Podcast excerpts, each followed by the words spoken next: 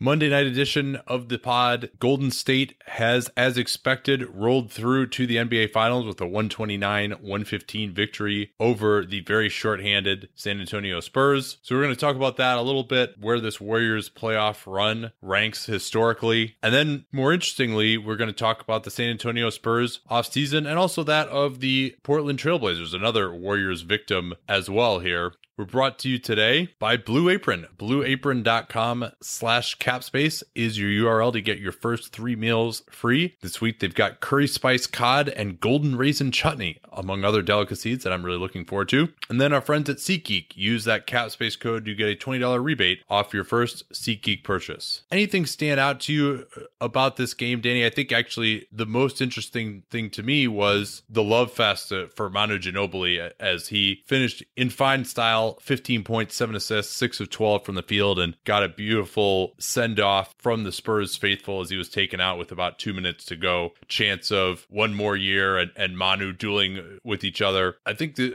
where I'd like to start here is just, what are your favorite memories of Manu Ginobili, if in fact this is his last N B A game? I think back to those early years with him, and he was just something so different from what I had seen before, especially considering I wasn't, we talked about this a little bit in the Patreon, but like, I wasn't super into basketball at that point, and I just found him captivating. And then transitioning from that to actually being able to talk with him, one of my favorite conversations I've ever had with a player was with Manu. We were talking, this was like twenty ten, twenty eleven, about how to attack a zone defense. And he and I just talked for like five minutes. It was, I, I can't even remember if I had a recorder on, neither of us really cared. And to get that kind of an insight, I was still pretty much a neophyte into basketball, to just talk with one of the smartest guys in the league about how they approached it and what they wanted to do and everything like that was just amazing. It was, to have that experience, having watched him for years, was incredible. Yeah, I never really had a chance to, to have a conversation with him. Unfortunately, I, I kept wanting to ask him about the incredible entry passes that he'd been throwing all playoffs uh, to fronted post players, but didn't really get a chance to because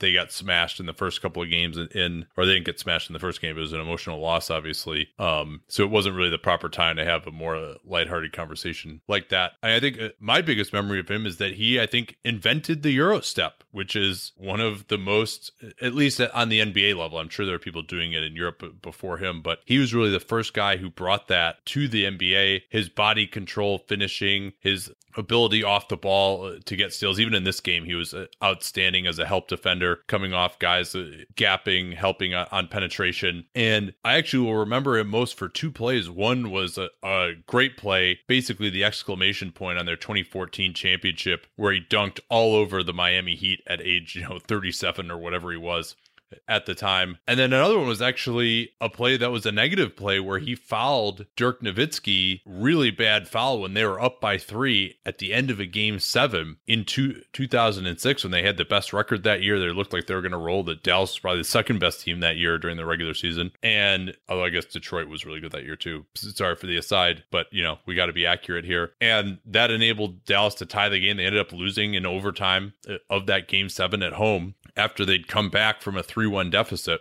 That, but also one of the great Tim Duncan series as well. But it was just his reaction to that and how he handled it in a classy way, and yet like the, the pain that he was going through. And then another one, of course, would be his Olympic performances, which were utterly enraging to me as a U S basketball fan at the time, leading the first team that actually won against a team of U S pros in the two thousand two World Championships. They did not win the gold medal that year. They lost to what was still then called Yugoslavia in the final. And then they did get their gold medal in two thousand four in Athens, beating the U S, I think, twice in that, that run. Uh, and, and as the leader of just a team that really, I thought, taught Americans how they had to play basketball again. You know, I think that was, and forced U S A to start playing small and hire Coach K and Mike D'Antoni and, and really catch up to the rest of the world instead of just trying to bang it into the post every single time, and taught us that we actually needed to have some modicum of continuity where we weren't just going to give up backdoors on every play like that. Those guys all played a, a beautiful brand of basketball, and uh, that's uh, what comes to mind for me when I think about Manu Ginobili. And for those who want to read it, there are some absolutely wonderful features that have been written on him over the years. I was remember reminded, I think Ben Golliver tweeted this out, that Chris Ballard w- wrote one on him back in, I think it was two thousand four, that I remembered being really good, and then Zach Lowe had a good one, I think that was last year, and there are a lot of them over the course course of the years, and Manu's had some good interviews as well. I think he did.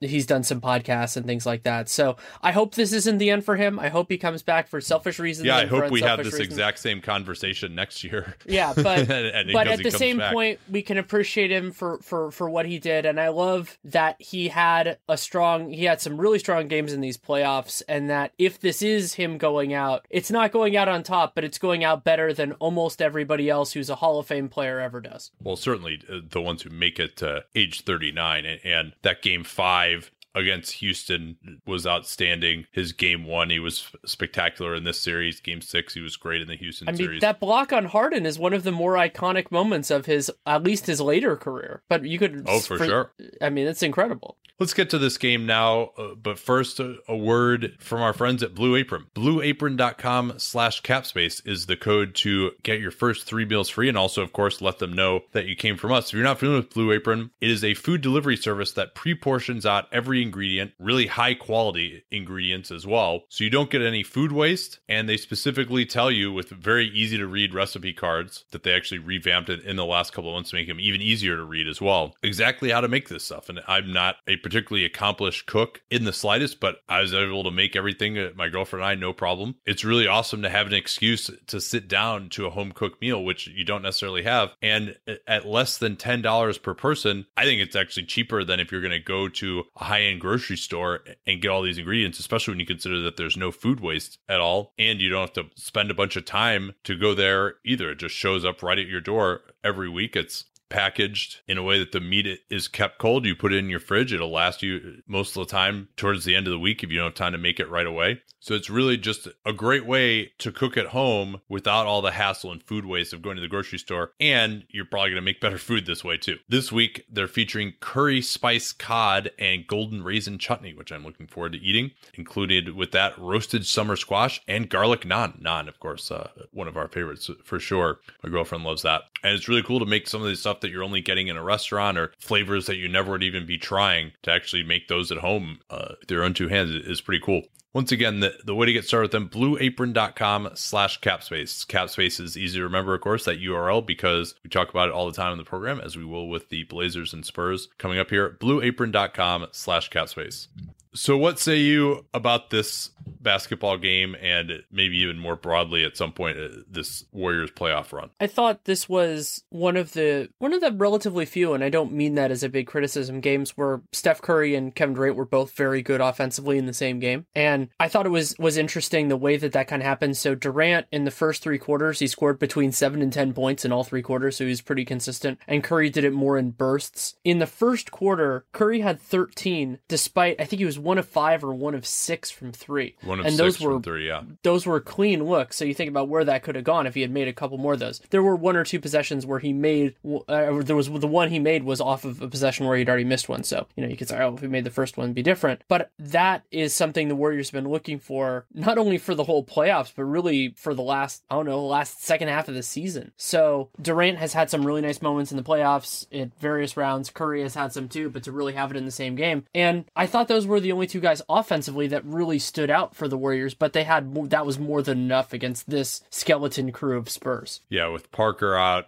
David Lee out, of course, Kawhi Leonard. And they got to the point now where they really were missing Parker. I think Aldridge in particular, who played a mere twenty-two minutes in this one, had eight points on four of eleven. He just could not hit a pick and pop jumper. I mean, that was the thing that I didn't understand about him in this whole series. It's like they had the ability, especially when Golden State was playing traditional centers, uh, to get him open pick and pop jumpers, and he just wasn't able to convert those. It was really should have been over earlier than it was, frankly, for Golden State. I mean, they didn't shoot incredibly well on three pointers in the first half. They did go twenty-one out of twenty-seven on two pointers in the first half, including twelve of twelve at the rim. And meanwhile, the Spurs in the first half, in what was an extremely fast paced game, fifty-five possessions in the first half alone. The Spurs shot ten out of twenty-two at the rim and only three out of fifteen on mid-range jumpers, which is a titanic amount of mid-range jumpers. And then even on three pointers, they had a bunch of open ones and just weren't really able to to convert the few that they had. Uh, they did try to start Manu Ginobili. He actually led the Spurs in minutes with thirty-two minutes in this game. That led Mike Brown to downsize as well and go with Patrick McCaw, who uh, had another nice game. And really, you know, I thought that Draymond Green was kind of more on cruise control defensively. That the Warriors had a bunch of mistakes. They were just like giving up deep post position or drives to guys like Slow-Mo. And then Andre Iguodala, while he did play twenty-two minutes, three of six from the field, not really looking like his three-pointer is falling these days. But uh, aside from a little more aggressiveness finishing late, I thought that he still looked terrible defensively. Yeah, that was that was something I noticed as well. And he only scored, I think, all of his points. Yeah, all, all of seven of his points were in the fourth quarter. It was the, he had two finishes on back-to-back possessions, and I think he had one other play. And it wasn't as the, as bad as the DeJounte Murray blow-by fest that was game three, but he still didn't look right. And that becomes significant when you consider that he only played ten minutes in game one and then sat for almost a week before game three. And so, yes, they do have about a week and a half until the start of the N B A Finals, but we'll have to see how much time helps. He did get out in transition for a dunk and appeared to be kind of grimacing and shaking his head afterwards. It's just like, hey, that didn't feel very good to go up and dunk that. I mean, that's maybe reading it a, a bit too much in. The Warriors were also extremely sloppy with the ball. fourteen steals for San Antonio, five for DeJounte Murray, four for Kyle Anderson, and both Durant and Curry, Curry in particular, had six turnovers in the first three quarters, and he was just throwing some completely awful passes. Uh, K D got ripped up a couple times, Anderson using his long arm, so, so was Murray. Murray's still not able to score efficiently yet, but he did have nine points and seven assists, got to the foul line for seven attempts. Um, we didn't see any of Davis Bertans at all in this game, which is a surprise. I thought he actually played pretty well in game three. And, you know, he's at least one guy who can make a shot. They went with more of Bryn Forbes, who was only two for eight. And we, we mentioned Anderson with his twenty points. That's probably, I would say, probably the best game of his career, frankly, uh, with four steals as well. Gasol actually was effective offensively for the first time in the series with fourteen points, but he was just trying to get out on the floor, just was... couldn't get it done at all. I mean, they got to the point where they're trying to switch everything. Pau Gasol just can't do that. And, like, you know, he got backdoored by Curry in pick and roll. He got roasted. There was just, you know, we knew that Pau Gasol wouldn't be able to compete defensively against this Warriors team. And that's what ended up happening. I mean, I still think Dedmon should have gotten more time, but in some ways, it seemed like this was almost like Pop doling out the playing time just because doing whatever he felt like. I mean, Aldridge only playing twenty-two minutes. I mean, that's going to be, you know, they played better without him. He was negative eighteen in those twenty-two minutes, but, and then they did. did play Gasol more to kind of maybe placate him. You know, it's, it's difficult to say, you know, exactly how someone like LaMarcus Aldridge is going to be feeling after this. It did seem when Pop was asked, like, oh, did you get what you wanted from LaMarcus? He was just like, sure, after game three. And uh, I don't know whether it's him being short or sarcastic or didn't want to elaborate or what, but it, it didn't seem like he was particularly happy uh, with what LaMarcus Aldridge gave him. And Aldridge, again, also was really bad on defense in this game. It was just an incredible contrast how good Aldridge and Gasol were on defense against the Rockets, ostensibly like this great shooting team, compared to like what Golden, the type of pressure that Golden State puts on a defense is just a whole other level, even though frankly Golden State's and Houston's numbers were like pretty close to one another during the regular season offensively. They were one and two, and and I think both of them were more separated from the field than they were from each other, and that gets into some of the individual dynamism of this, and, and something that I thought was a, a, a strange dynamic of this game was that every time the Spurs got, got close, not necessarily close, like got around double digit, got like low double digits, it felt like Kevin Durant got a bucket then, and they had a couple of those, like he they just like, oh, oh yeah, we, oh that's right, we have Kevin Durant, let's just give him the ball for a couple of possessions and he's going to do it, and he can just get those moments, and he also had that that weird double block, which was kind of cool, where he blocked the ball and then hit it with his offhand, and the what I thought was like the nastiest play of this game was not that, it was he just pulled up for three, but had a pull up three in Jonathan Simmons' face, and I was just sitting there going, I, I didn't realize he had that in him still, and that he was just gonna he it was it wasn't like flow of the offense or anything like that. He's just said, I'm taking the shot, and just nailed it. Yeah, Durant ten of thirteen from the field, had twenty-nine points. Golden State overall shot seventy-two percent on two pointers in this game and had thirty-two fast break points compared to twenty-two for the Spurs. I mean, it was a very ragged game. Golden State wasn't really competing that hard defensively. They just felt like they're gonna outscore them. They had a bunch of times where they're like turning down open threes to like overpass and throw it away. I mean, it was you never felt like the Spurs were at all in it. Golden State was in complete control the entire way, as you would have expected. One other one other so, crazy yeah. stat. The Warriors had thirty-two fast break points and four points off turnovers. Yeah, no, that's a great point. And the Spurs uh, had twenty-four points off the Warriors, seventeen turnovers. We mentioned the fourteen steals uh, helped keep them in it as well. So, I mean, San Antonio actually scored better than expected in those two games in San Antonio. But again, it was mostly because the Warriors didn't seem to be trying that, that hard, frankly. And, and I mean, Kevin Durant and Steph Curry, the only one who continues to struggle right now is Klay Thompson. And he, that's going to happen to him when the opponent is just switching everything the way that they are. So he's never really going to be open coming off a pin down, but did miss a, f- a few open threes, only one out of five, ten points on, on three of thirteen, only one assists. And still, though, I'm like not that worried about his struggles unless it really bleeds into his defensive effort, which frankly it never has. And so, like, no matter what percentage Klay Thompson shoots the rest of these playoffs, the other team is not going to leave him wide open. So ultimately, it really doesn't matter that much. And the space that he provides for Curry and Durant is outstanding. And I also like that Mike Brown was willing to just start Draymond Green at center, even if he didn't start Iguodala, he went with McCaw instead. Um, if they if they do, he may have to start Green at center and go with Iguodala if he's ready, uh, because starting McCaw, he probably isn't going to have the size to deal with LeBron necessarily if if K D is going to be at the four. So that'll be uh, it'll be interesting to see what happens in the finals. But we have plenty of time to preview that. Uh, before we get to San Antonio's offseason, though, can we put this Warriors run twelve and oh into some kind of historical perspective? How impressed are you by what they've done? You do have to put in a little bit of the context that they haven't gotten many teams' best shots. I mean, George Hill missed the last couple of games of that series. Nurkic missed functionally the entire series, and Kawhi missed th- three and a half of the four games, but they still have at this point the best point differential that any team has ever had in the playoffs. They're outscoring teams by sixteen point three, not points per one hundred possessions, points. That's their actual margin. And I believe it's the Lakers. Was it the Shaq Kobe Lakers that had the best yeah, margin? Yeah, the oh one Lakers that went fifteen and one. They only lost game one of the finals to Allen Iverson in, the, in overtime is their only and, loss. And and the likely coach of Cleveland in the finals featured prominently in that game. Yes. Yeah. The, uh, the loose step over, uh, but of course, an iconic moment. So yeah, it was, I mean, perhaps the the biggest thing that you can say about what they're doing is, like, it just seems like totally natural and expected for them to just go twelve and oh. Yeah, I mean, you've been sitting there in this, and, and a lot of these games have had just a ridiculous amount of garbage time. And something that I've been grappling with over the course of this entire playoff run is how few minutes their best players have really had to go through. And some of that is by choice, and some of that is also by lack of necessity. And whether that affects what the coaching staff does in the N B A Finals is an open question. That's not something that we can have an answer for until we actually get there, unless Mike Brown says something really, really open in the next week, which is possible but unlikely. But they're really rested at this point, not only because they played so few games, but because I think last I checked, nobody was over thirty-five a game for them. And they have not been without adversity. Kevin Durant, recall, I mean, played three games at the end of the regular season, and then he missed a ton of time with that calf injury against Portland, and they were able to come back from an eighteen-point deficit against them. They did still overcome a twenty-three-point deficit in the last twenty minutes of the game, even with Kawhi out. That's still pretty impressive. Impressive to do that in game one against the Spurs. Pachulia has missed basically the last two games. That's their starting center, who in theory would matter to a lot of teams. Doesn't really seem to matter that much for Golden State.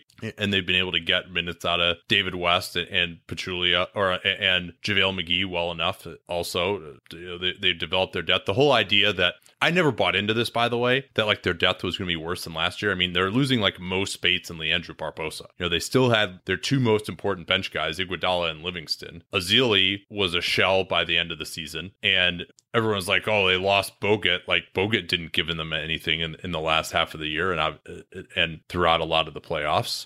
So they really just didn't have the depth hardly at all. And then to get something quality out of McCaw and Ian Clark, JaVale this year, who's probably been as good or better than any backup center they had last year. David West was way better than anyone they had as a big coming off their bench last year. You know, so this idea that like their depth wasn't going to be as good was always really kind of hooey to me. That said, if Iguodala isn't right, it changes that calculus significantly because he's so important to what they do. And if he can, so I was looking back on it, and in the, the twenty fifteen finals, he even though he only started the last couple games, he averaged thirty-seven minutes per game in that series. If they could yeah. theoretically get something even close to that from him, then you start talking about a really just insanely dominant lineup, because they just wouldn't really need to play that many other guys. Well, they also now have the advantage that with Kevin Durant, they have somebody else who can plausibly guard LeBron James one-on-one, and, and I think do a decent job of it at this point in his career. He certainly was not ready to do that five years ago in the twenty twelve finals, uh, as LeBron was just too strong for him back then. K D has definitely matured, and obviously LeBron is not the force physically that he was back then. Uh, but yeah, and so that's whereas Harrison Barnes didn't have a chance against LeBron in these last two finals. So again, we're getting ahead of ourselves here, but this was a great performance from the Warriors, exactly what we expected to see from them. I mean, really the only moment of vulnerability they had, one was going down by eighteen in game three in Portland without Kevin Durant, and they roared back and won that game comfortably, and then uh, that game, game one against the Spurs. So, I mean, this is uh, looking like a, the all-time great team that we expected them to be. Let's get to the San Antonio Spurs now and their offseason. I see one one of two possible paths for them, but most likely one one possible path. Actually, no, I, I'll say it. There's path one. Th- there's like two main paths and then a sub path within what I think is the most likely path. So we'll get the like big fantasy out of the way first. Let's say they could figure out a way to get Pau Gasol to opt out of his player option or trade him away. He's due about sixteen million dollars next year. Let's say that they Tony Parker is not going to come back, so they either trade him away and then he just retires, and you know they they give a draft pick to that team to just eat the salary, or they were to he retires and they stretch him the same way they did with, with Tim Duncan. Uh, they move on from Patty Mills and his six point eight million dollars cap hold. They could get up to thirty-six million dollars in space, which would be just enough for a max for, say, Chris Paul. I mean, and, and because there's such a human cost there as well, and, and if Parker were healthy, there's no way they could attempt this, I don't think. And Gasol, who knows, like maybe he would just opt out and leave, or you know, certainly they can't feel inspired about what he's going to do a year older playing against Golden State again. But Chris Paul, if there was some indication he wanted to come there, then at that point, I would just say, damn the torpedoes and let's try and sign this guy. That also would mean they give up Manu Ginobili's cap hold as well. David Lee, Dwayne Dedman, who's probably going to leave anyway. Like basically all of their free agents. John Simmons, they might be able to keep around in that scenario. And they would obviously be very thin. They would have like no bigs at all. They would just be down to the room exception at that point, unless they could engineer a sign and trade with the Clippers, which might be a possibility too. But uh, so there's been no indication that Chris Paul would want to go there. You know, not the way we heard these rumblings about LaMarcus wanting to go there. They could also even try to trade LaMarcus, but I still think he's a value contract even after all this. And, and he's played okay at times when he didn't have to be the number one option every single time against Golden State. That's option number one. I, I think that is a very low likelihood, though. Option two, which maybe you can expound upon, is they just kind of keep everyone around. They keep Patty Mills' cap hold. Uh, but then to me, the question is, do you want to go all in signing multi-year contracts for the M L E and the, and the B A E, which is eight million dollars and four million dollars a piece? Or do you want to just try to cobble together something for next year and then really have at it in twenty eighteen free agency, when they could have, depending on what happens with Aldridge and Danny Green, as much as seventy million dollars in cap space to add around Kawhi Leonard? A lot of it will also depend on on opportunity. So we talked about that with Chris Paul. I would say the other guy that you consider path one would be Gordon Hayward. I think Hayward would be a fascinating fit with Kawhi. They could sure. do some different stuff there, but I don't think he's going to go there. That's another just a throwaway, but I want to mention it, so it's there. San Antonio, partially because they cleared the decks for one season before and all those guys signed similar structured contracts except for Kawhi, their books for twenty eighteen nineteen are ridiculously clean. LaMarcus has a twenty-two million dollars option. That is not so rich that you would expect that he will pick it up, especially when you consider the future years part of it. You know, maybe he doesn't get that much per season at that point, but he can get a lot more security. He can pick his team, all that sort of stuff. Danny Green also has a player option for ten million dollars that I would expect him to decline. Whether that means he He leaves or not is another is another question entirely. And then they basically, other than Kawhi, don't really have any other money on their books. Like Kyle Anderson has a cap hold, they could keep him or not. Bertans has this low cap hold. Bryn Forbes, DeJounte Murray still on his cheap deal. Their draft picks this year will be on their cheap deals, so they could really go after it at that point. The other element of this, and I, I I'm intrigued by the idea that you brought up about the mid-level exception and the biannual because of this. seventy million or so is so much money that that I think R C Buford and Pop can approach it where if they get somebody they're happy with at that price, and this could even apply to Patty Mills, you're probably not going to use seventy million productively anyway. Like, that's just so much, even in today's money, that's so much money yeah. to use, that maybe you just say, okay, we're not going to take, we're not going to do any bad contracts. You know, we're not going to throw this eight million at some guy who sucks. But if we're happy with the player, either A, we can keep them at that contract, or B, they're probably going to pass the N A test, so we can just move them or do something else, you know, kind of like what happened with Boris Diaw. Maybe you make that happen if you have to. And I think that's really the path. The path is no bad contracts, use that money, maybe split up that mid-level exception if they want to, try to get a couple of guys and do the best they can. And that could work out well as kind of a best of both worlds. And they also have these intriguing young players on their team. I mean, DeJounte Murray, can give him some playing time, figure out what the heck you have in him. Bertans, he has another year. That could be fun to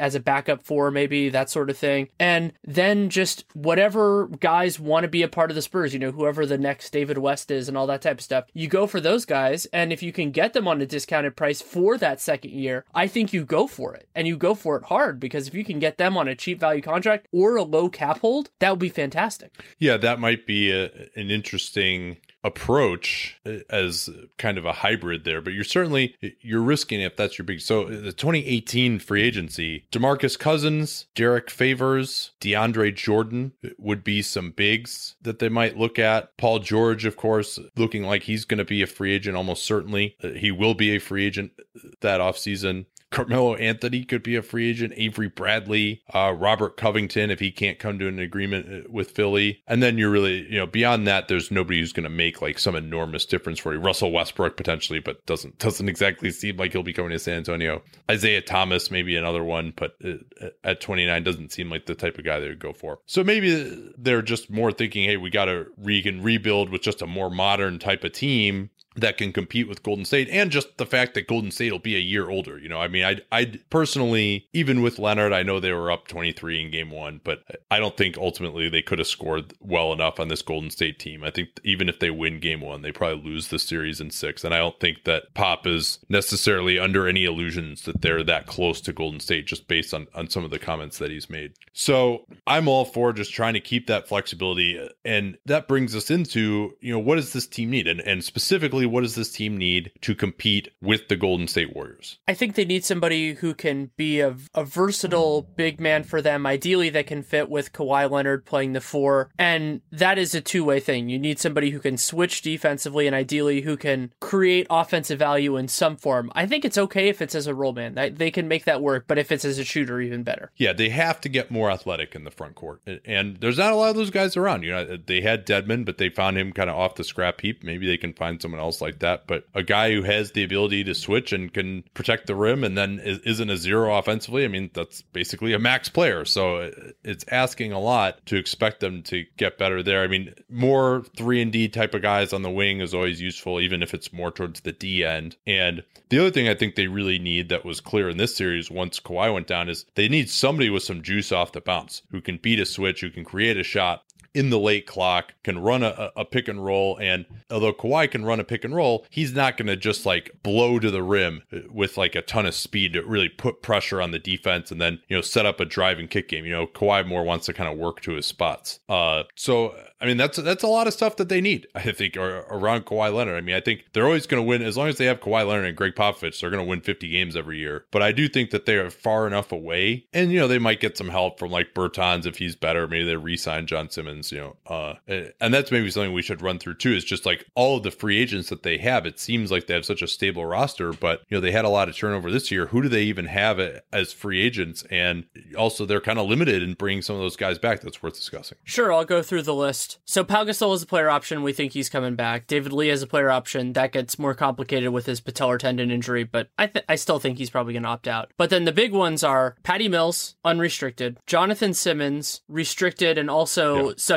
to the Gilbert Arenas provision. But yeah, and, the re- and Mills, we should mention too, his cap hold uh six point eight million, but then again, if you're going to re-sign him, you run into the issue of, you know, at market rate, which is probably going to be eight figures a year at age twenty-eight. You know, do you really want to do that that, especially when, you know, I'm not sure he's a guy, he's a decent backup point guard, but I'm not sure he's a guy, especially as he gets into his late twenties, that's like a great player to play against the Warriors. He's a solid regular season guy. I mean, it's, it's really the calculation as far as like being good in the regular season, because they could just go to this same formula. They get two bigs, they defend, you get some shooting around him, you know, Patty Mills, like we bring him back, you know, we kind of run this back, we probably win the high fifties again next year. If that's your goal versus we really want to take a legitimate swing at beating Golden State while Curry and Durant are still in their primes next year, and then, you know, maybe they those guys and, and Draymond and start dropping off enough the year afterwards, Iguodala maybe is, is on the backside by then. Uh, those are really two different goals, uh, and I think you're going to operate almost totally differently depending on which of those two you're going to pursue. It's a great point, and another thing to consider along that line is while he's not a free agent this year, Danny Green turns thirty this summer, right? And they don't really have that many other. You talked about the idea of three and D guys. You're probably looking for somebody to replace Danny Green, even if maybe you keep him on roster. His his cap hold isn't going to be that big,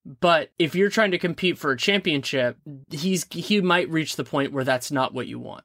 Yeah, I mean, I think he'll still, you know, defense, he's not going to have like the same elevation he does protecting the rim now, which is obviously a great skill he has. But I think in terms of his strength, moving his feet, hitting open jumpers, he'll be able to maintain that, you know, into his early thirties. But again, you know, do you want to sign him to his next contract after next year? You know, that, that's a question. Uh, you started to say, though, the situation with John Simmons. Yes. So John Simmons is subject to the Gilbert Arenas provision, which means that another team cannot offer him a contract worth more than the non-taxpayer mid-level exception for the first two years, and then it can go up theoretically if they wanted to to what his maximum would have been had they been able to offer that for the whole time. And there are two interesting things about that this year that were not true last year. And if for those who remember, Boban was actually subject to the Arenas provision last year, and Boston or not Boston sorry Detroit, Sam Van Gundy signed him to to a three-year twenty-one million dollar contract, if I have the terms right in my head, and I think I do. Two yeah, things. Yeah, I think that was after they actually pulled their qualifying offer to him. Right, but it was but they had, I think it was kind of like they had the they had it done, like they had it done, and then the Spurs pulled it, all that kind of stuff. I, if I remember right. correctly, that's how it happened. But so before, the mid-level exception was horrendously out of pace with the cap, so it was it was a real constraint for those first two years. That I think that's part of the reason you saw the Tyler Johnson offer sheet and a couple of the other ones was just because it was so low. Now at eight point four million, you know, that's not that far off of what Jonathan Simmons could get in the open market anyway. So you don't have to do as much of the backloading. And also, finally, they made the system more favorable to to the The matching team, that they can they can choose which structure they use, whether they want to use their own, which is the actual salary, or they can use the average salary, which is kind of what might end up screwing the Heat, because they did not have that option for Tyler Johnson. So the Spurs can kind of play that both ways depending on what kind of offer sheet Simmons gets.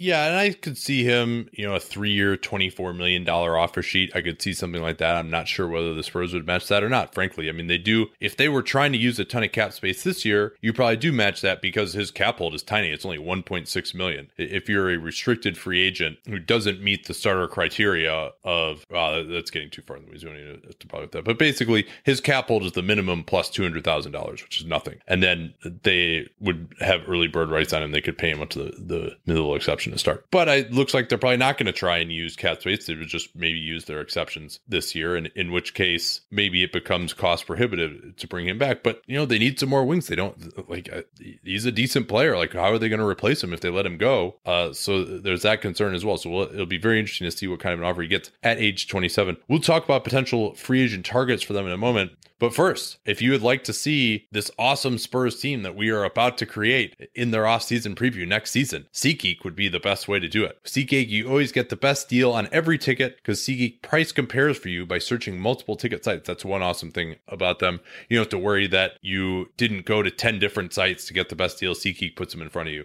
And SeatGeek gives you the most bang for your buck. They give every ticket a grade based on value, so you can immediately see any underpriced seats and what used to be essentially like a twenty-minute process, if not more, to find the cheapest tickets, then find the most valuable tickets in the arena. Now SeatGeek helps you do that, and you can get this done in like two minutes. And of course, it wouldn't be a Dunked On ad if you didn't get a discount with our code. That code, of course, is CapSpace. You download the SeatGeek app, go into the settings tab, click on Add a Promo Code. Code, enter that promo code CapSpace, and then SeatGeek will send you twenty dollars after you have made your first purchase. So download the SeatGeek app and enter promo code CapSpace today. So we mentioned the possibility, however slight, of Chris Paul. Let me start with you on this, Danny. Let's say they're only willing to offer a one-year deal for the type of players that they might need. Who is a player that they could get who would help them next year, especially to try and compete with the Warriors just a little bit, and but would be willing to sign for, you know, just the full M L E, eight point four million dollars for one year? Anyone come to mind that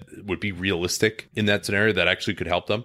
Oof. I mean, because because the best guys aren't going to sign there for what for aren't yeah. going to sign a one-year deal because this is their time. Like, you think about somebody like Taj Gibson. Yes, Taj Gibson would help the Spurs quite a bit. This is the time for Taj Gibson to strike. And yeah, so he's I think thirty-two. Right. I think they're more of a bargain team. I mean, you could say the same for somebody like Patrick Patterson, but Patrick yeah, Patterson, Patterson needs you to sign to his big deal. twenty-eight, twenty-eight Patrick Patterson, he's going to want a four-year deal and, you know, probably would deserve it for nine, ten million bucks a year, you know, low-end starter, high-end backup type of money, but, you know, again, over a longer period of time. The more interesting ones would be if there was a, a point guard. Let's say they decided that they didn't want to pay Patty Mills. Somebody makes him an un, a, a, a ridiculous offer, and a point guard just feels the market isn't up to where they wanted it to be for themselves. The most obvious there would actually be Derrick Rose. If Rose, I'm surprised said, you said that. I, that was my kind of sneaky idea. Doesn't seem like a Spurs guy at all. No, but maybe Rose will be like, hey, you know what? Like, I'm taking way less than what I think my market value is anyway. You know, for eight point four million. So the Spurs is the best place to possibly rebuild my value. They'll keep me healthy. You know, I can run some pick and pops with LaMarcus and, and Pau Gasol if he's still around. They had a nice chemistry with, back when they were both on the Bulls. And, you know, I can like rehab my image a little bit and then get back onto the market and get, you know, the enormous deal that will be waiting for me if I if I play better next year. Uh, I mean, I think guy, he will have there's one, one other guy who could do it too, which is Darren well, Collison. Let, let me finish on him too. Yeah, sure. Because Collison, I think, will get will actually go for be more interested in a multi-year deal. Like Collison, I see him, you know, he's twenty-nine. He's going to want to go for, you know, he would be the four-year deal for the mid-level exception. Whereas Rose, he thinks, all right, my value is kind of at a nadir right now. I don't want to lock in for that long. I want to do a prove-it deal so that I can get a much bigger deal, you know, thinking that that's realistic. I don't think it is, but he'll probably think that it is. And so San Antonio's the best way to do it. I think he'll probably have one-year deal offers for more than that. But because he's made so much money already in his career, I think he might decide, hey, I'm going to make an investment in my future by taking less, but going somewhere where, and, and I think he could actually, he could actually help them. And I think Pop would get him to play some more defense, and just with better players around him, maybe Rose can become a better finisher. And, and you know, I'm not saying, I mean, you're getting a one year, eight million dollars deal. You're not getting a star there, but just to have somebody who can put pressure on the rim, get out on the break as well. I mean, they have really nobody on this team who can push the ball in transition anymore either. You know, I think that that actually would really help them a lot. Another guy that I think is a possibility, not a probability, would be Tyreke Evans. Evans could kind of slide into that Manu role of being a, a, ca- a catalyst on the second unit. That could work re- reasonably well for them, especially considering a lot of the other point guards are just uninspiring. And so you could play Tyreke at the two and maybe get more of a shooter, or play him with DeJounte Murray, something like that, and let them both have the ball in their hands sometimes. Yeah, one thing that I'm coming to the conclusion on is that we think a lot of these guys, Rose, Tyreke Evans, there really are not that many guys on this market who can do anything off the dribble and really create, other than just, you know, those high-end point guard guys. But even like backup point guards, they don't have many of those who can do anything off the dribble. I mean, it's really like Evans, Rose, I mean, who else is there who's really just like a scorer uh, who can really attack the rim off the dribble? Even if he does have some other limitations, there's not much out there. Maybe like Ty Lawson, he's not really a scorer, but he can at least get into the lane. Not a lot of guys who can do much off the dribble available in this market. So maybe those guys will end up doing better than we think they will. Time to shine, Rodney Stuckey. Time to shine. What if Dwayne Wade uh, declined his player option? I mean, it seems like he would never go anywhere besides Chicago or Miami, uh, and he would obviously have to take way less to go to San Antonio. And you think if you were going to do that, he'd probably just go to Cleveland. But well, yeah, and he was yeah. going to he'd take way less, and he wouldn't start for them. So I mean, to me, if you're going to do that, because I don't think you bench Danny Green to play to play Dwayne Wade for a year. I mean, they could just play play Wade at, at the two and Green at the three and Kawhi at the four. But no, they would never do that. We're just fantasizing here. Let's stop doing yeah. that because uh, it's it's unrealistic. And then, you know, I think when you're talking about if you're if you're going to spend money on longer than a one-year deal, to me, then you need to get into guys who could plausibly still be good in twenty eighteen and beyond, you know, to really help with this next push in the latter part of, of Kawhi's prime, where they hopefully can kind of reload a little bit. Uh, and I'm not really sure who comes to mind there. I mean, maybe like a Ben McLemore type. He could be, maybe Ben McLemore could be like the new Danny Green, you know, a guy who can get his jumper off, can't dribble at all, well, and, you know, has some decent defensive tools. You know, he's the type of guy I think could look good there. Maybe like Reggie Bullock is someone else that they could look at in that mode.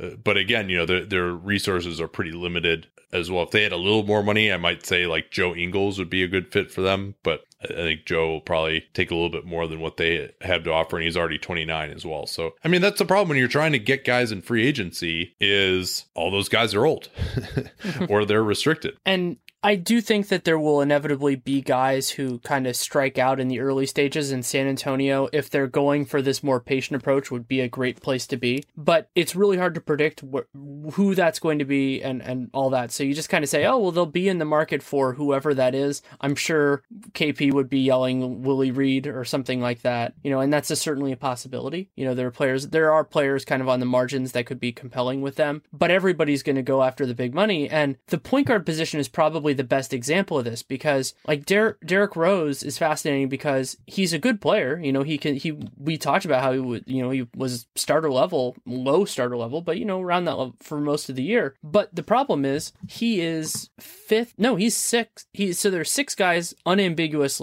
ahead of him on the point guard list. And then it gets a little bit dicey after that. That's just a lot of personnel to go through and, and, and timing, you know, that a team like the Pelicans or whoever else, you know, they're going to be talking to Drew Holiday and all these these other guys, and then maybe if their spot opens up, if Drew leaves and something else, then they'd be looking for Rose, but that's later on in the process, and a lot of the money will have dried up by that point. Few other names for you: Omri Caspi, Omri Caspi, Jonas Jerebko, basically all of these combo forward type of guys that we've been talking about for every other team that we like. Um, Cephalosha, I think I mentioned him already. Like, he's maybe the type of guy who could fall into a one-year, eight million dollars deal. Maybe you could get Jerebko for the B A E uh, for a year or two, and on a four million dollars year deal, maybe he'd be he'd be okay for them. Um, I think that's about all I have on those. They do have a potential rookie extension upcoming for Kyle Anderson, slow-mo, but I highly doubt that they would do that just because they're going to try and use twenty eighteen space, and I don't know that he's shown enough to really be worthy of much of an extension anyway. Uh, got one other name for you here, Danny. Go ahead. I have one too. James Michael McAdoo,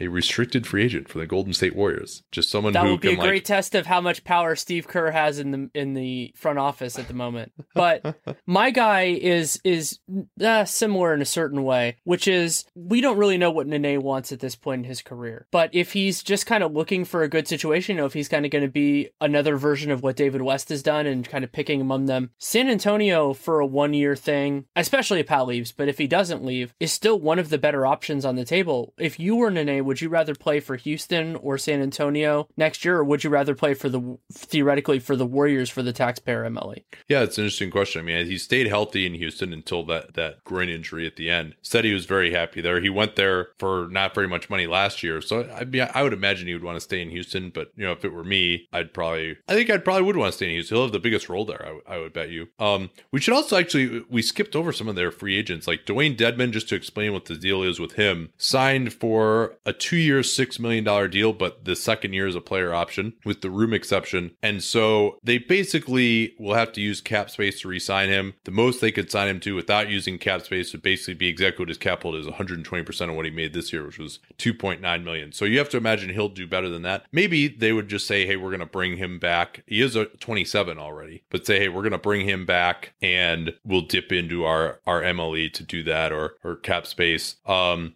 Ginobili as well. I mean, we don't know whether he's going to come back or not. He made fourteen million this year, so his cap hold is going to be big. If they operate over the cap, they can pay him whatever they want to. They'll have full bird rights on him. If they go under the cap, you know, you would wonder what would happen with him, and maybe they might get him to just come back, because they actually, I mean, they really need him still next year. You know, we talked about how they got no juice off the bounce this year. He was effective at times, like a, a, still for fifteen minutes a game. They absolutely could use what he could bring, and obviously he's a great leader and mentor on the team as well. Uh, and, and you mentioned D. Lee as well. I mean, I could see him opting out. Maybe he'll just return for a, you know, just a slight raise off off of his minimum contract this year. Don't see him getting like a ton elsewhere. And then they will have the number twenty-nine and fifty-nine picks, and they still have Nikola Milutinov, their twenty fifteen Euro stash. I haven't heard a single thing about him since then. There was talk that he was basically drafted just so because he would stay in Europe that season. Uh, so who knows whether he's going to come over. My assumption right now is that he's not going to come over. We haven't heard anything about that being imminent and, and or that he's playing well there or anything like that. No, I was just looking it up and couldn't find. I looked briefly for his stats. He was on Olympiakos. The, that's the last thing I heard of a team that he was yeah, playing on. That's actually a real team. Oh, yeah. Well, he was on he was so. on Partizan for two years and actually like yeah. w- actually played for them in, I think it was thirteen fourteen. He actually got some minutes for them, but then he went to Olympiakos and just they're they're a good team, and he, I think he just fell down in their rotation. All right, let's get to Portland. This will take us considerably less time. Yeah, Portland. Oh, I should mention this. My Spurs preview, I'm thinking, is going to come out when most people are listening to this. It should be the, the Tuesday release for S I. Portland came out last week, and I had some people comment on it that they're like, this is really depressing. And I said, yeah, it should be really depressing. Like, that's that's kind of where they are. But the overarching question with the Portland Trail Blazers this year is, will Paul Allen just bite the bullet and pay this team instead of giving up assets to save him money? As of now, the Blazers, even if they were to move on from Pat Connaughton and Tim Quarterman and waive Festus Ezeli, who has a million dollars guaranteed, they could also, as you've suggested, just trade him somewhere. Just that will just take on that million dollars and eat it to save some luxury tax money and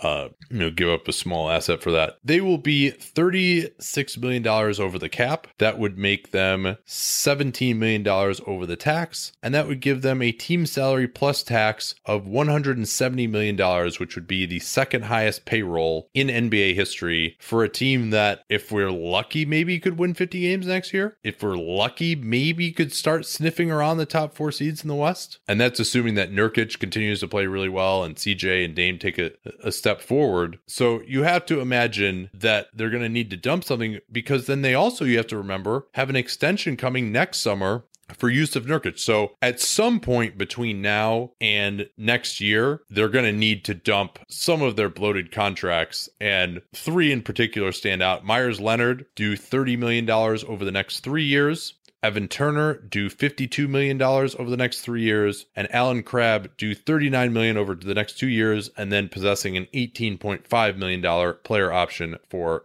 the third year. I mean, I think they it probably just makes sense to me to try it. And maybe you don't do it until the trade deadline, but they also have a chance right now where they can they have these three picks. Those picks are, are especially on a team that has a lot of depth already, like those picks aren't going to play. So maybe you're better off just using some of those picks. We don't know which one it's going to be, because they have, what picks do they have again in the, in the draft? fifteen, that's their own. twenty, which they got in the uh, Nurkic Plumlee trade, and then twenty-six, which they got in the Anderson Varejao salary dump last year. Yeah, and then actually changed with Cleveland to be this year rather than last year, or, or rather than twenty eighteen. And the Nurkic Plumlee was originally Memphis's. That's that's where that number twenty Correct. comes from. Um, so you know, especially with three picks, I doubt that we're going to see all three of those players on their roster next year. Maybe you say, hey, you know, if, especially if we could do twenty-six and trade that and get rid of most likely Leonard, he's probably like the least toxic of those three guys. Maybe they can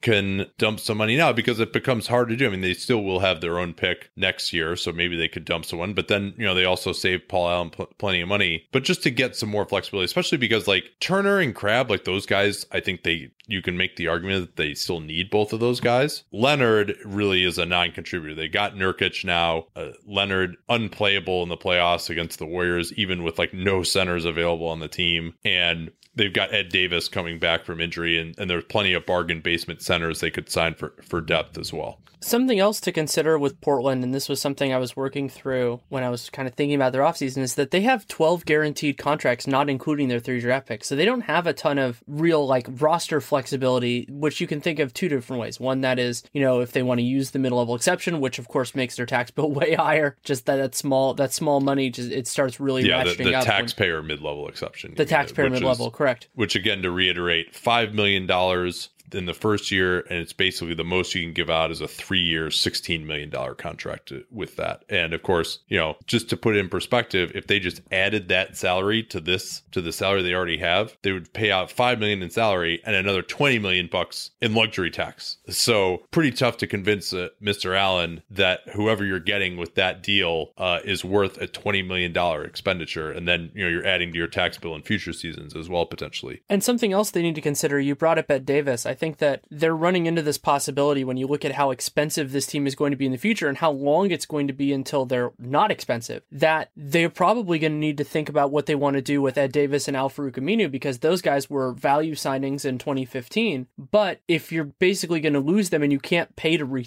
retain them, then you might as well get some value for them, maybe not presently, but at some point before they expire. And they need Al-Farouq Aminu. He's an important part of what they do, but they also can't really afford to lose him for nothing, considering how hard it is for them to add talent when all they're going to have are these three draft picks, one next year, and then if they want to spend it, the mid-level exception. What do you think it would cost? Uh, let's go through Leonard, Turner, and Crabbe. This, this is just some back-of-the-envelope math for me, but basically, it seems like the going rate these days is a first-round pick for twenty million bucks in dead money. Back in the day when the cap was ha- cap was half what it is now, it was about ten million bucks in dead money uh, to buy a draft pick, like the Richard Jefferson, Steven Jackson trade, for example. The Warriors got the thirty pick that enabled them to draft Festus Ezeli in twenty twelve. Now we saw Andrew Nicholson was basically twenty million bucks in dead money. He got traded for uh, Washington's first round pick this year, and they also, the Nets gave up Boyan Bogdanović as well. But uh,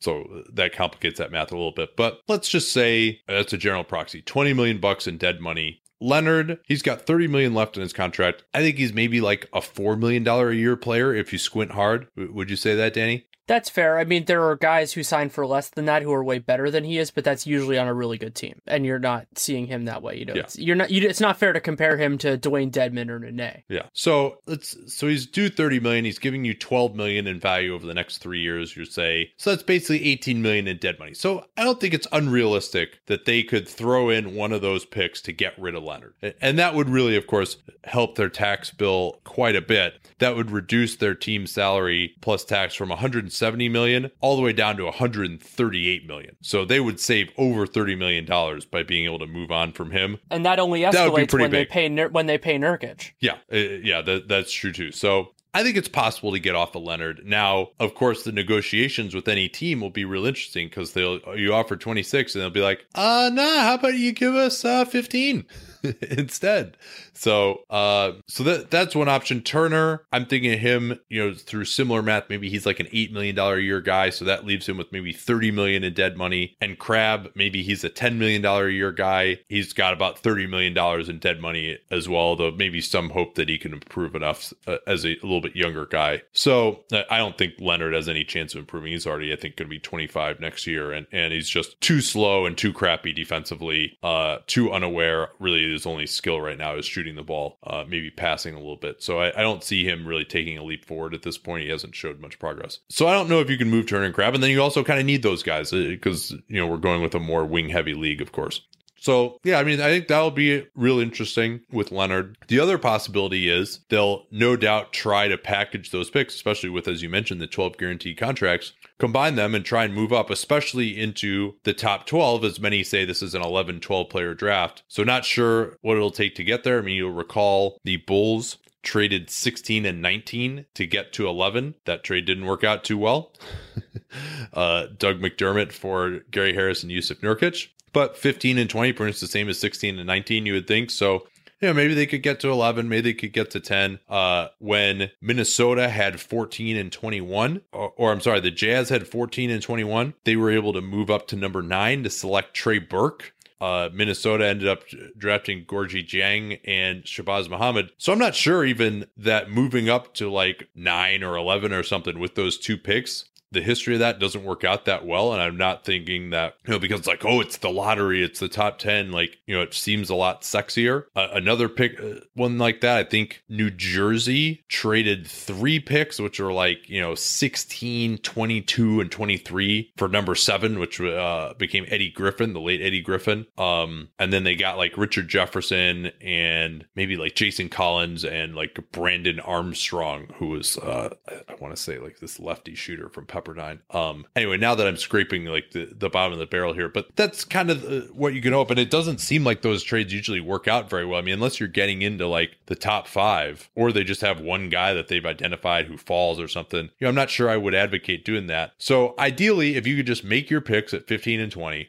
use twenty-six to get off of Leonard, and then, you know, maybe just kind of call it an off season at that point. Another just massive question that the Kings will, I'm sorry, not the Kings, that foreshadows where I was going with this, that the Blazers will be at the forefront of is how comfortable are teams giving up cap space for three years? Because that's something different. Like in some ways, Leonard having that thirty million over two years would be more palatable for a team like Brooklyn, let's say, where Brooklyn, you know, they know they're, they know they're pretty much going to suck the next two years. And so at least then they could come out of it clean. That would be better for them to a point. But at the same juncture, the stretch provision is so useful because you can really push out that last year. So I think that whatever team, if if we're valuing this correctly, whatever team kind of moves first and says, hey, we're not we're not doing anything with our cap, will benefit. And so like, yeah, let's I, I think that a team would ask for probably for twenty as the minimum for, for Leonard, whether that would work or not. And the team that I think it makes the most sense for, even though they have a million centers right now, is Sacramento.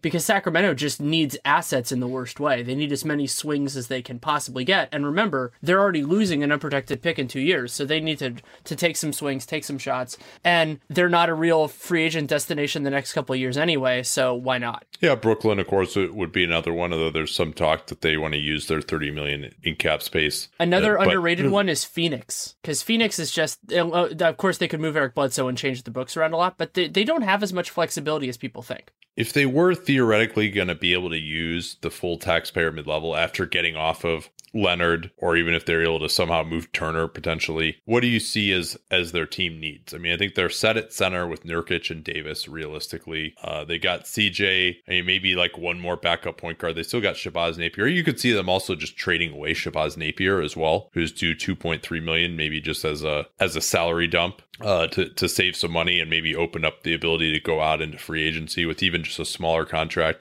So that might be something they consider. Maybe they move on from Jake Layman as well, uh, Uh, who's due one point three million dollars guaranteed. Pat Connaughton, by the way, and Tim Quarterman, both at the minimum. Connaughton guarantee date of July twenty-fifth, so they'll know easily whether they have done better. He hasn't really shown me anything at all. I've watched plenty of Blazers garbage time, unfortunately, living on the West Coast. And then uh, Tim Quarterman as well. His guarantee date isn't until the league-wide cut-down date of, of January tenth. So you have to imagine that Quarterman will just be brought to camp and they'll just see whether he can make the team or not. Um, but anyway, yeah, who, who Who, what do you see as their needs? I mean, I guess just more wings, more def- like someone who can play some defense on the wing. We say that for every team, but especially because they've now lost to the Warriors two years in a row in the playoffs and just have having a prayer of defending them. I also would like to see them get better at the four, like a real, if they could get a true kind of a true four in that way, that would really help. But the problem is even those guys, like the ones that are worth playing in a playoff series, aren't going to come cheap. You know, it's not like they yeah, can just. They still have Noah Vonleh too. Uh, you could also see them maybe trying to clear some space off with Vonleh if anyone well, values him. I was going to mention just, Vonleh also yeah. because he's a potentially interesting extension candidate, not because he's so good, but because he is in this spot where they can come at this from a position of leverage, which is basically, hey, you have a higher cap hold than you're going to be worth,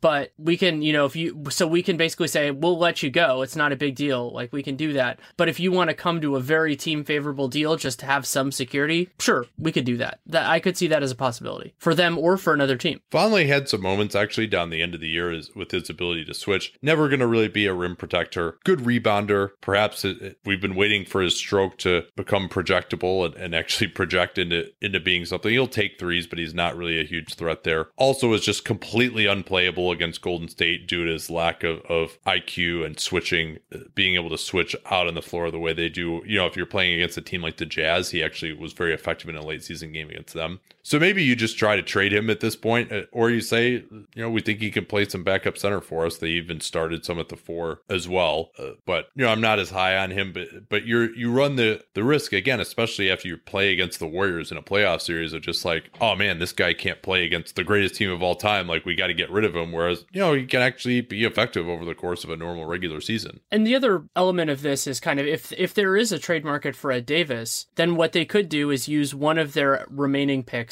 on a center who then becomes a cost-controlled, ideally can be Nurkic's backup for the for part of the rookie scale, but you don't have to throw them in the fire the first year. So maybe you go with Vonleh, using him as a as a bridge, and the reason you keep Vonleh instead of Davis is just because you can get less for him. Last thing, Nurkic, his extension, he'll be extension eligible on July first. I mean, they have to keep him, but, you know, it's still not the greatest center market. Nurkic had an interesting year w- with Portland. Obviously, they started doing well. He had a very high block rate, over five percent with them, twenty-six percent usage, but only fifty-four percent true shooting still, even though he's getting set up a ton because he still goes to like this crazy number of post-ups, or he gets offensive rebounds and can't put him back. Who's good on the offensive glass as well. So it seems like he's never going to be a guy who's like incredibly efficient, but uh, obviously they played so much better with him as a role threat than they did with Plumlee, and then his passing was a revelation. So they need to re-sign him. What would your offer be if you were the Portland Trail Blazers? I think you can come at this from a pretty a pretty strong, like a position of strength, with the idea being two different big elements that run in their favor. One is the idea of uncertainty, like knowing a lot more is a major benefit. Second thing is,